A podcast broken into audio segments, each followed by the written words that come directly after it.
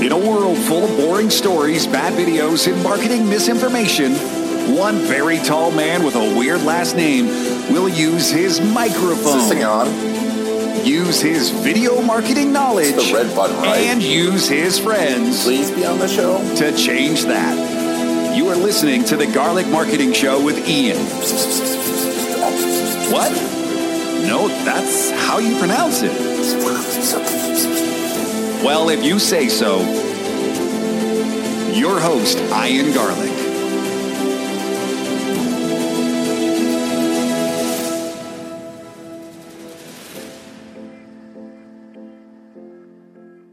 Welcome to the Garlic Marketing Show.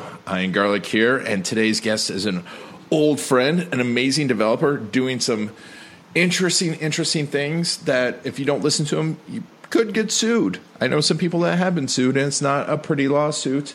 But if you do it right, you could help your web users out. But before we get started, this show is brought to you by Authentic Web. If you're looking to help create a website that tells your story, you know, video is the way to go. And if you want video and website combined, that really works. Make sure to go to authenticweb.media. All right, my good friend Jamie Lane, thanks for being on the show, bud. Thanks for having me, Ian. Good to see you. Good to see you too. I know we're doing this over Skype, and uh, he's like what ten miles away, uh, and I never see him or you know his his beautiful wife, who's a good friend also. Um, and it's sad. We're too busy. We need to make that happen. But let's talk about this. Let's talk about ADA compliance, which is interesting because this is not ABA compliance. This is not bar association compliance. This is. Tell me a little bit about the, what ADA compliance is and how it affects websites. Let's just talk about that first. Absolutely. So ADA compliance is the American Disabilities Act compliance, and that's you know ensuring that your website is accessible to anyone with a disability. And I think the biggest thing that most people aren't clear on inside of you know modern relationships is what exactly is a disability. It's not just um, being blind. It's not just being deaf. It's not having just motor skill issues. The gamut of spectrum of issues that are covered by the ADA is massive. They say about 36 million individuals within the U.S. have some form of disability. Wow, that's a lot. Um, so why, you know, I have alt tags. I have all this stuff. How is my website even prone to? Why am I should I care about this? Well, if you have a physical presence, if you have a retail store, a dentist office, a restaurant, um, your website is an extension of that business. And what that means is users who are trying to find you, access your um, public place of accommodation, your website is acting as that digital gateway for those users who are not able to necessarily get to your business to get to the same um, services, such as you know finding where you're located, um, buying a product um, seeing what your office hours are, how to contact you. So if your website isn't being accessible to those users, in essence, you are um, you're you're causing problems. You're you're you're excluding people from your service. Interesting. Yeah, and and it's and it's changed recently a lot, right? It's I mean because it changed in the past few years. It used to be a little less, and now it's become more. Can you tell me a little bit about that? Absolutely. So year over year, over the past, I think, uh, three to five years, um, the number of um, accessibility lawsuits has grown exponentially. And the reason being is that the laws have become a little bit in that gray area for what has been um, approved as being uh, our website's part of your your physical presence or not. And as certain lawsuits go through, as they're accepted as being, yes, this person was um, damaged by not being able to access their website service, more lawsuits are showing up. And your websites are truly an extension of your, your business. It's the best way to allow for people with disabilities to access your goods and services. So by not making it inclusive in the first place, you really are excluding them. Oh yeah, um, and you're talking about lawsuits. You know, most people think, "Oh, uh, you know, that's not my business. I'm not going to get sued." But how prevalent are these lawsuits, and how expensive are they? A, they're very prevalent, um, and B, they're expensive. So, from a prevalence perspective, there are unfortunately these um, drive-by lawyers that are sending out thousands and th- thousands of um, uh, legal issues. So ticket, tickets to businesses that indicate, hey, by the way, you might be, um, here's a problem that we've identified. Here's the face that we're attaching this lawsuit to. And they're just ultimately hoping that people just pay them off to make it go away. And the biggest issue inside of that space, so um, specific businesses are being targeted, the Title III one. So restaurants are being hit hard, doctors' offices are being hard, um, retail stores are being hit hard. As um, each new lawsuit either gains traction or doesn't gain traction, uh, with the number that's being sent out, they're hoping that people just pay them off to try to make them go away.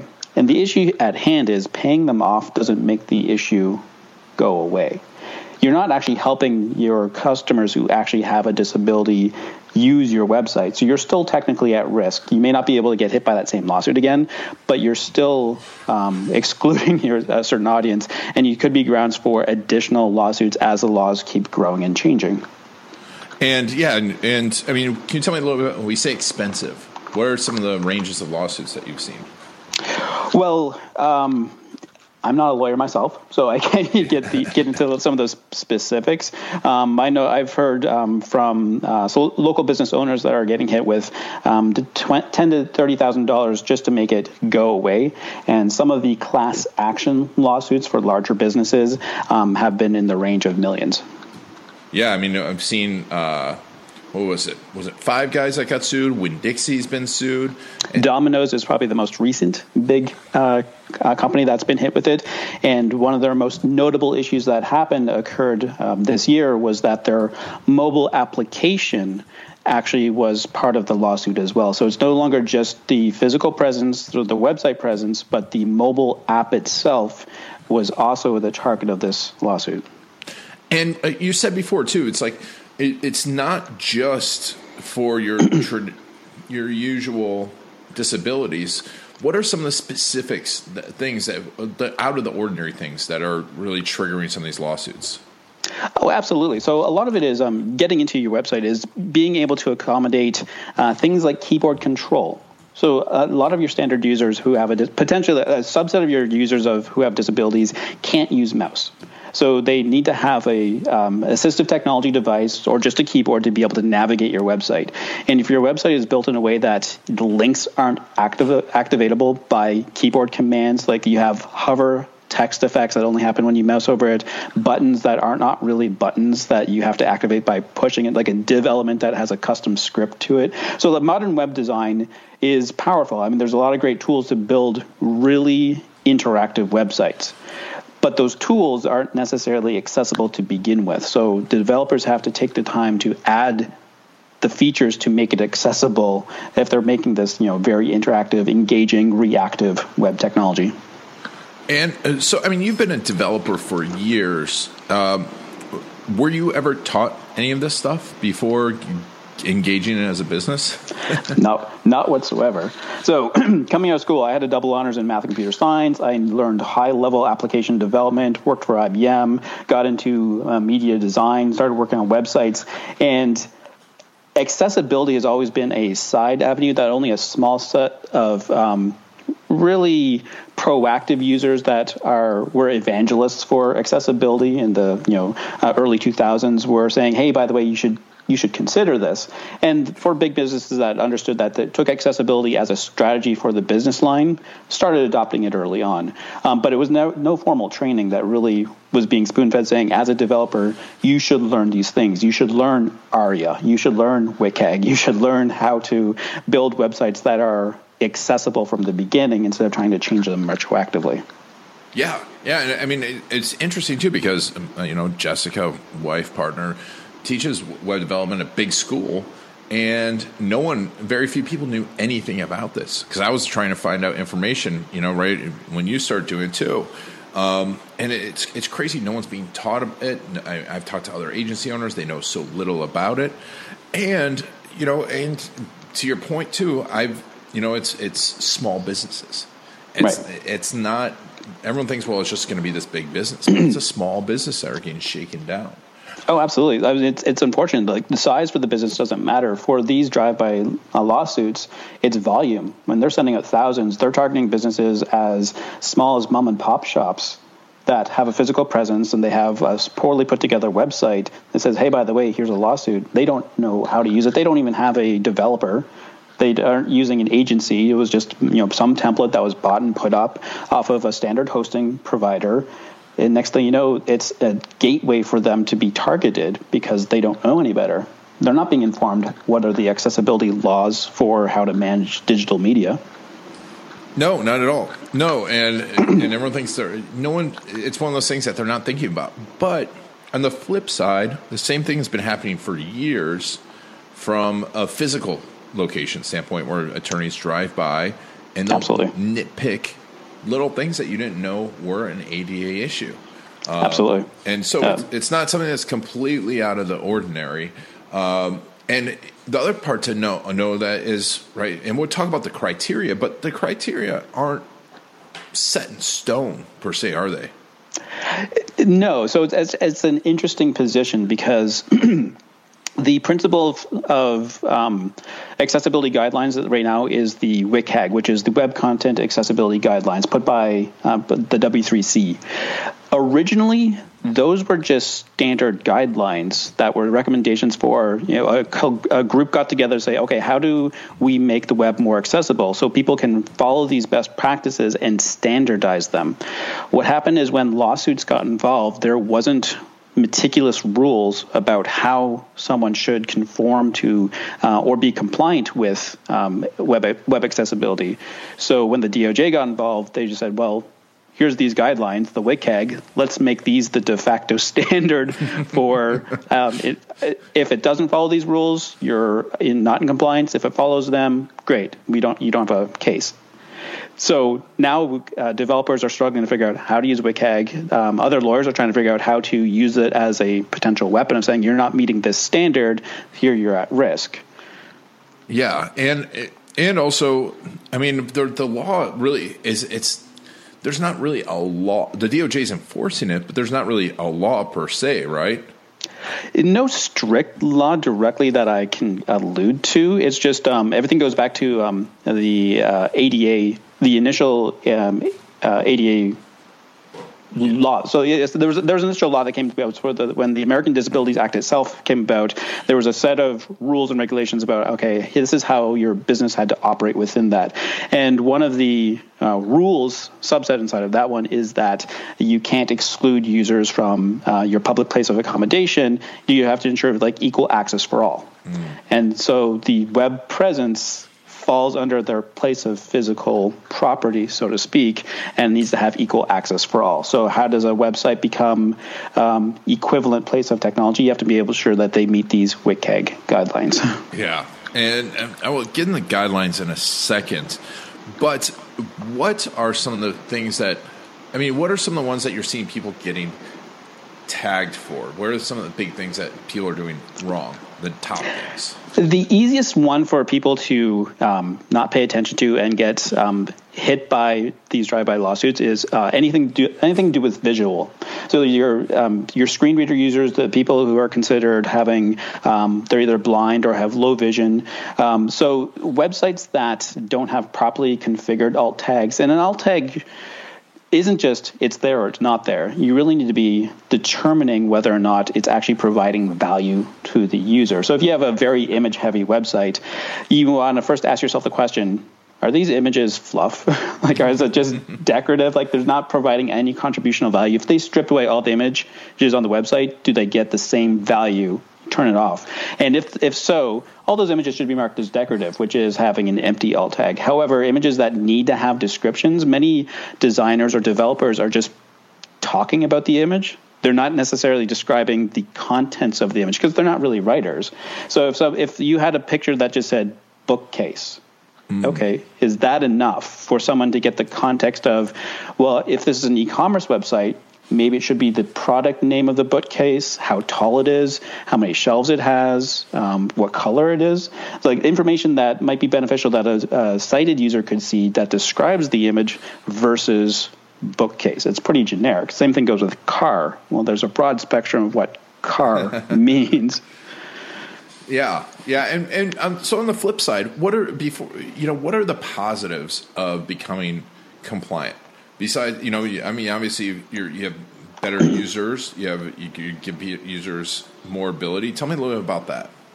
Well, beyond just um, user experience is hands down one of the best elements inside of it because you have um, greater tools for more users to use. And you may not realize that you're probably causing problems for a subset of users that you didn't even consider are under disability qualification. So someone that has low vision, so if someone has astigmatism or just glasses, or your your aging population, the baby boomers, who are not necessarily going to say I'm actually legally blind, but they have enough low vision that they're using screen magnification or they're using the browser zoom if your website doesn't operate well under those conditions, you're still being exclusionary. And that's a massive amount of users to contribute financial value to your website.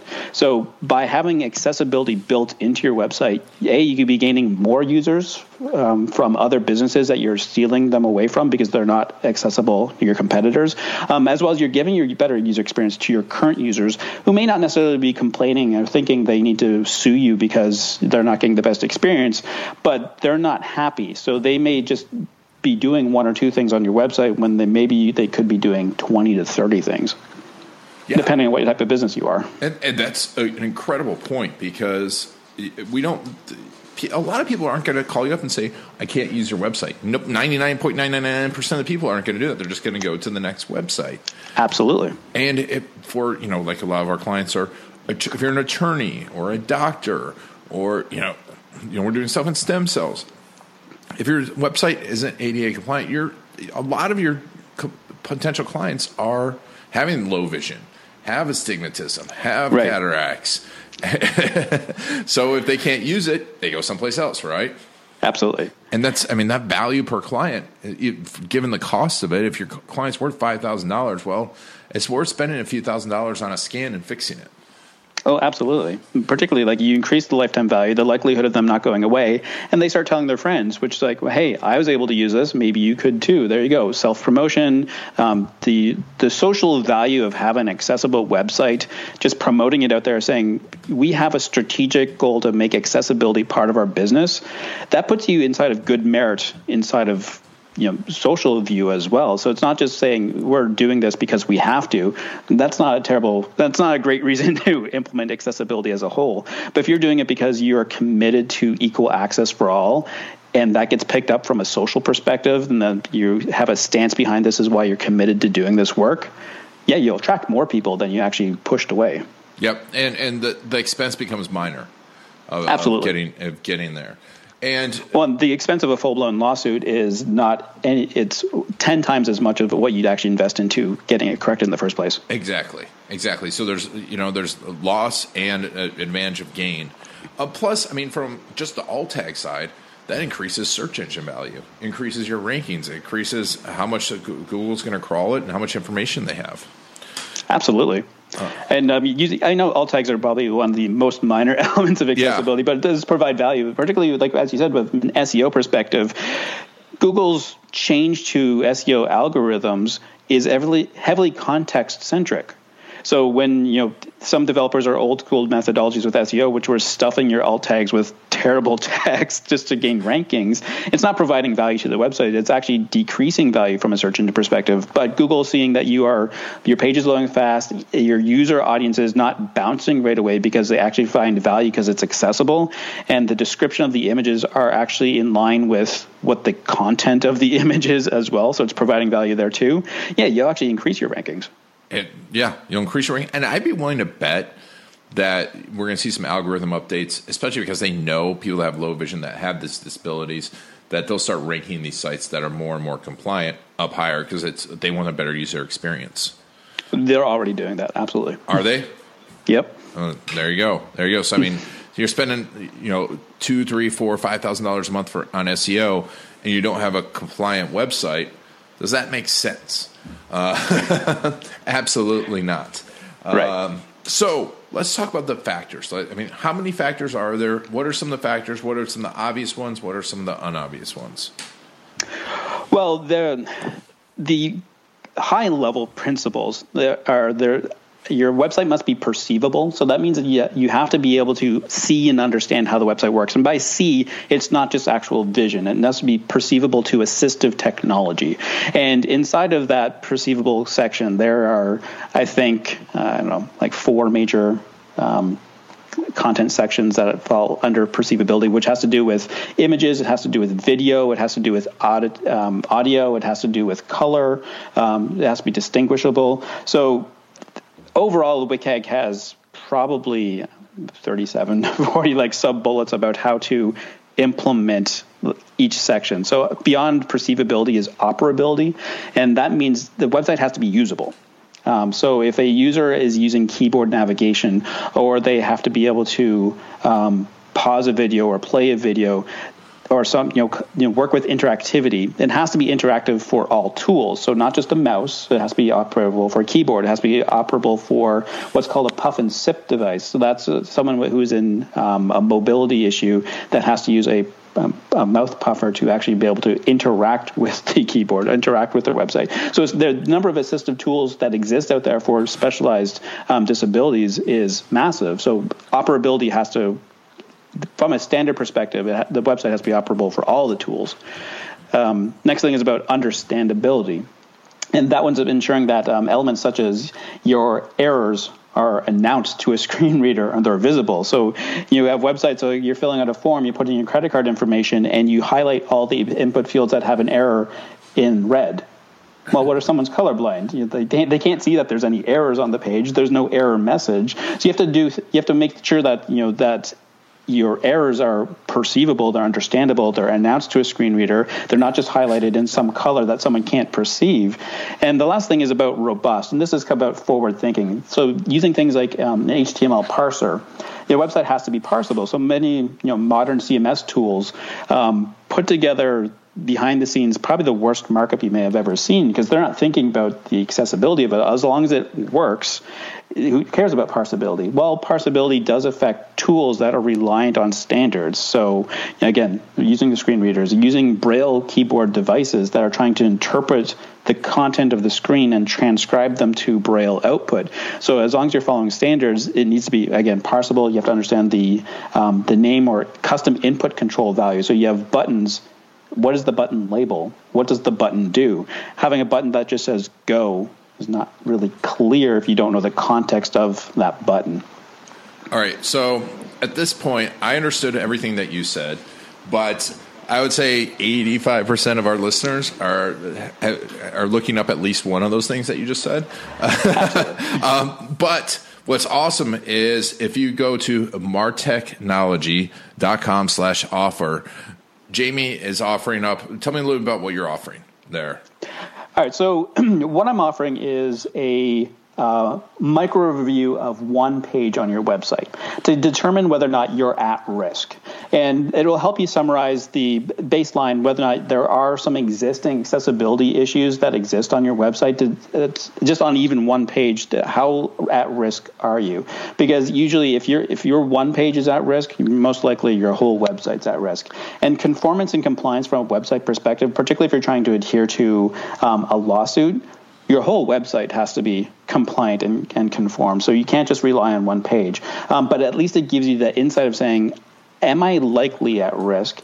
And then you start determining if you want to put some effort and budget into providing deeper audit and analysis for the website, put together a strategic um, plan for implementing and rolling this out, or even consult your developer agency about planning a rebrand launch if it's extremely incompliant. Like maybe you want to start fresh as an opportunity to say, you know what, I haven't updated my doctor website in 15 years.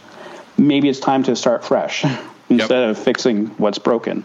Yeah, yeah. I mean, and like just operability alone. Because you said something there in, in you know in those three major categories but what i want people to understand is that what uh, shopping cart abandonment which also means filling out forms is like 75% and that's for people that know how to use it. So if if you can make it more operable for these more people and also for the people that are filling it out that have full capabilities um, right you're going to make a lot more money. You're going to get a lot more leads. You're going to have a lot more happy clients. And I think that that's a it's a big opportunity. So people shouldn't look at this as a fear as much as an opportunity to improve to get yourself ahead because more people see your website than see your your any of your other stuff. You spend all this money on a building, you spend all this money on f- fancy clothes, uniforms for your clients. Make your website the most accessible, most awesome thing there is. I think it's a very very good point to you to do. Um, absolutely, couldn't so, agree more. So, uh, tell me a little bit about. Um, how like some of the clients that you're working with is there anyone that you're finding that is 100% in line by time. no. However, um, there are some businesses that have uh, invested early on. They have usually, I work with some pretty large scale businesses, and they have their own development team. And the ones that have um, heavily invested in having um, accessibility as a strategy rolled out um, are on a great track. And they're going through the method of actually reviewing on a frequent basis to ensure that what their development team is producing still meet standards because it, it, takes someone with a, a, a, certification to really be able to review and analyze the results. So, like developers can pick up the process, learn how the development works, learn the tools, learn the technologies. Um, but it's easy to miss little things if they're not um, careful, and that's why a third-party reviewer can help see and realign that strategy. It's the businesses that have they're coming out of the blue that are doing it poorly. They, they've hired a development agency that said, "Yeah, I can make things accessible." Without having a background of insight or knowledge on how to do that. So they're learning accessibility on their client's dime. And what happens there is poorly implemented ARIA or accessibility controls inside of a website actually make a website less accessible than more accessible. So doing things wrong can actually hurt the results more so than help the results. Interesting. Interesting. Can you give me an example? Um, a good example would be so um, ARIA is. Um, um, accessibility rich interactive application tools. They're little attributes that you can convert your on page elements into kind of robust elements. So, a good example is you can make an, or an accordion widget, which you see pretty common on a few FAQs uh, that exist on websites out there. The accordion is you click on a header, extra content pulls down. So, to define that structure, you have to add the correct um, roles and attributes and keyboard functionality to it. If someone doesn't understand the roles and attributes, they could incorrectly nest the element four, five, six times. So a screen reader might read it off as ARIA button, ARIA button, ARIA menu, ARIA button, ARIA listed. Like may read off 17 elements that the user's not even seeing the content of what it is. It's reading off all this extra markup that isn't visible to a screen. Like if someone's looking on screen, hey, look, the, the accordion looks fantastic, but to a screen reader, they would abandon instantly because they're being hit by markup hell that isn't giving them any extra value to understanding the content. Interesting, interesting. And when it comes to content, you know, and putting new content on a website and videos and like especially video, what are some of the criteria that we should look at? If I've got it, you know, if, if I now have an ADA compliant website you know, I've got all this ready. When I'm adding new web content, what are some of the main criteria I should be looking for? Video is a is a, a, little bit of a beast unto itself, and is an important element to really take into consideration. So there's two guidelines inside of video that are very important, and that's ensuring that um, closed captioning is provided, and that way audio descriptions are provided. So closed caption, a lot of people just rely on using, let's say, YouTube to use the automatic transcription process, and as great as that tool is from a convenience perspective, it's not 100% accurate. So you'll see if you've ever read through the transcript on closed captioning on some of the videos you put up. the end result that a deaf user would might be reading could be extremely thrown off and even offensive about trying to interpret what the video is talking about.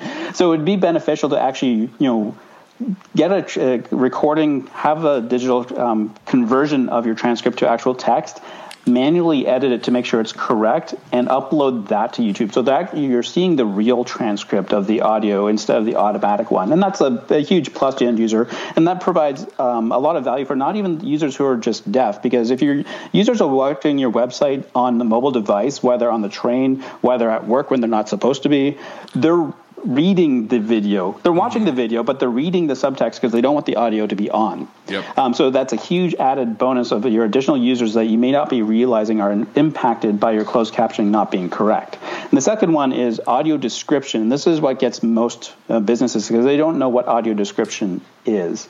So, audio description is um, a secondary track, so to speak, um, for your video that describes what's going on inside the video for the visually impaired.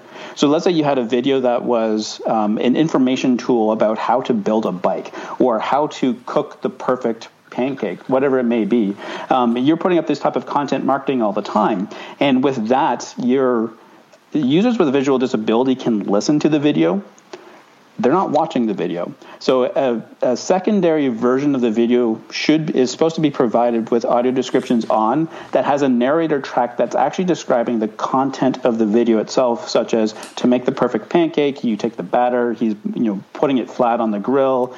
He uses a spatula, it has this prong, he's flipping it over. Like actually describing what isn't being announced verbally in the video so they can get a sense of what the video's doing. Yeah, I mean, and, and and that makes sense from an SEO standpoint too, because it gives Google more and YouTube more content. Absolutely, what's going on to rank it better. Um, Absolutely, and you'll increase searchability. Um, so it, once again, makes complete sense.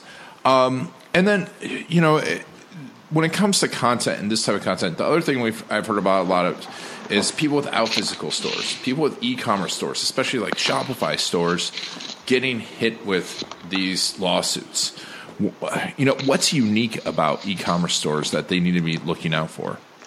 Well, that's that's where it gets into a gray area from a legal perspective, and you want to look at it from two sides. I think all businesses that have a uh, customer base um, that you really want to be appealing to and trying to incre- increase your customer base, you really want to work at adding accessibility anyways those that are required by law at the moment really are just the ones that a physical retail store, such as um, uh, you know a retail presence, a restaurant, doctor's office. Um, so, from a legal perspective, if someone who owns a Shopify site that actually doesn't have a physical presence, they could get a lawsuit, but it could be thrown out pretty easily because there's no standards that say they have to have um, a, a, digital. The, the, they can't correlate the ADA lawsuit to them at this point, so there's no grounds for it. Yeah. Um, so most of, like I said, they could get sued, but that could get tossed out pretty easily. Um, it doesn't mean I'm going to stop you there just to remind you: neither Jamie or I are attorneys. If you're always consult an attorney. Thank you. Absolutely, I, I, agree with that hands down. Potentially. Uh, yeah, always consult a lawyer about, about, the legal ramifications of you know lawsuits. But um, like as the guidelines are set up at this moment, there there isn't that that clear connection. Um, but it doesn't it doesn't stop lawyers from trying. And the biggest thing too is laws are always changing. Like mm-hmm. WCAG 2.1 was just released in mid June last year, which is just evolve, the next phase of element with your WCAG guidelines. So as the the DOJ is adopting these more and more, there could be another advancement which now indicates, hey, all websites have to be compliant. So it, it doesn't hurt to be proactive and be responsible. Um, but it can hurt you for ignoring it and pretending it will, won't go away. So, from an e commerce perspective, absolutely, you really should be paying attention to looking at how your website is, operates from a keyword perspective, are your products listed a certain way? Um, being able to have use a test screen reader for yourself if you don't want to be working with an agency, just see how it's being announced, and that will give you an insight as to you know how robust your website is and how many problems there are. Yeah, and like, if, but if I, if I'm a um, you know I'm a small e-commerce person, you know, just getting started, a few products out there, and I want to prevent getting sued, what would you say are the top five things I should be looking at? Okay. Um, so, two things. Number one, platform. Choose a platform that's um, you, as you're reviewing into it, let's use you know Shopify example. I'm not picking on any brands at the moment. If see if no, but uh, see if they have an accessibility statement because if if as a provider of a tool, uh, if their stance behind accessibility exists, the ideally you can expect that the technology behind it is being vetted by developers, being constantly reviewed and improved. So the only responsibility on you as a e-commerce provider will be content, which is the other half of the equation. So the technology platform is side one, which you may not be responsible for, but you can choose the good platform to begin with. But as an author, you really want to get clear about um, naming images. You want to be sure that as you're putting content up, that's not just strictly a 100% image laden website. Like you have to have valuable text on the page as well. Anytime that you have text within an image, try to determine can that text actually live outside of an image directly on the page to make it more accessible for someone who's using a magnification tool and you know naming conventions don't just name this shirt if someone wants to buy your product line do they know what product they're actually buying? Is this a pink shirt? Is this a blue shirt? Is it large? Is it small? Is it buttoned? Like, provide that value for someone. If you were saying, if you close your eyes and you had to buy a product right now, how would someone describe that product to you? Yeah, I mean that's that's super important, and once again, SEO friendly. Absolutely. Uh, um, yeah, and it's taking that time to do it from the beginning before you get hundred SKUs and right. you're trying to figure it all out. um, very cool, very cool. So, uh, like I said, so what what do you see as the biggest problem out there when it comes to this with business owners? What what is the biggest mistake that they're making? Um, waiting, awareness, um, not believing that it doesn't apply to them. Um, so, as a business owner, find out uh, so it may or may not apply to you, but find out. And then if it does apply to you, take a proactive stance on creating an accessibility strategy before it's too late. So you're in good hands when you're not in the realm of a lawsuit. You know, if someone's not identified you as an at-risk target, that you're a million dollar business and they're looking to make some money off of you. If you're growing and you recognize that you could be at risk, and you think, well, I believe in accessibility, I believe in equal technology access for all, create it as a goal with inside of your mission because your users are also your employees. Your users are also um, your stakeholders, your your business owners, your anyone that works or accesses your technology is a user, and any one of them or their family could be affected by a disability that you don't realize that you're affecting. So why not take that stance of saying, I want to increase this opportunity and look good in their eyes, create a better website, create a more inclusive website, and even grow my clients while I'm doing it. Yes, I love that. I love it. I love it. Um, so once again, if someone wants to get a hold of you, Jamie, tell us a little about your, your website, your offer, and and how to get a hold of you. Okay, perfect. Well, uh, my offer is available at marteknology.com, and that's M-A-R-T-E-K, knowledge.com slash offer. And what I'm offering is a one-page micro review of the top um, uh, seven issues, or sorry, top five issues that might put you at risk from a website compliance. And that's a good point to really get a sense for yourself, you know, what should I do with this? Um, if your website's in good standing, great, that's fantastic. But if you are at risk, that could be an opportunity for a conversation to see, well, how do I deal with this? Do I want to create a strategy? Do I want to talk to new agency about improving my website before it's too late, or should I talk to a lawyer? And all those are opportunities for you to look at. But starting with that at that at risk review to help determine for yourself, does this make sense for me? Um, because not knowing is the biggest place of issue that you can be coming from. Yes, yes, and, and I mean I know personally know people that have been sued. So if you don't think it can happen to you, I mean e-commerce owners to accountants to lawyers to dentists, it, it will, it can happen, and it's happening more and more frequently. So that's why we did this. I want to make sure everyone is in the know and can offer, you know, access awesome services like Jamie's. I mean, he's a great guy, knows what he's doing, very professional, and obviously he's done all the certifications and is doing as much as possible. He's not just saying I read a page document and I would know it. right. Absolutely. awesome, Jamie. Well, thank you so much for being on the show. Thank you. It was great to be here. It was great to have you. And thank you all for listening to the Garlic Marketing Show. This has been Ian and Jamie, and thanks for taking us on your journey video. You know it will make you an authority. You know it will get you more leads, better leads that close faster and spend more with you. And video stories will help you be remembered and connect with those perfect clients. The problem is, where do you start? Storycrews.com is the place to go. It's like a film crew with an S. What's your strategy? Do you do it yourself? Do you hire a videographer? An agency? Do you need an editor? How do you know if they really know your business and how to make videos for business that work? The answer to all of this and more can be found at storycrews.com. It is the place to find the latest video marketing strategies, the best gear for your business, as well as videographers, editors, and agencies near you that are trained in video storytelling for business.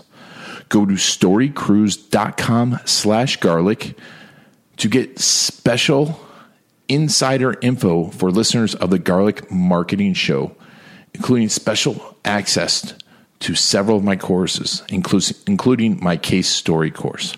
Go to storycrews.com slash garlic to get a whole bunch of special offers just for listeners of the Garlic Marketing Show.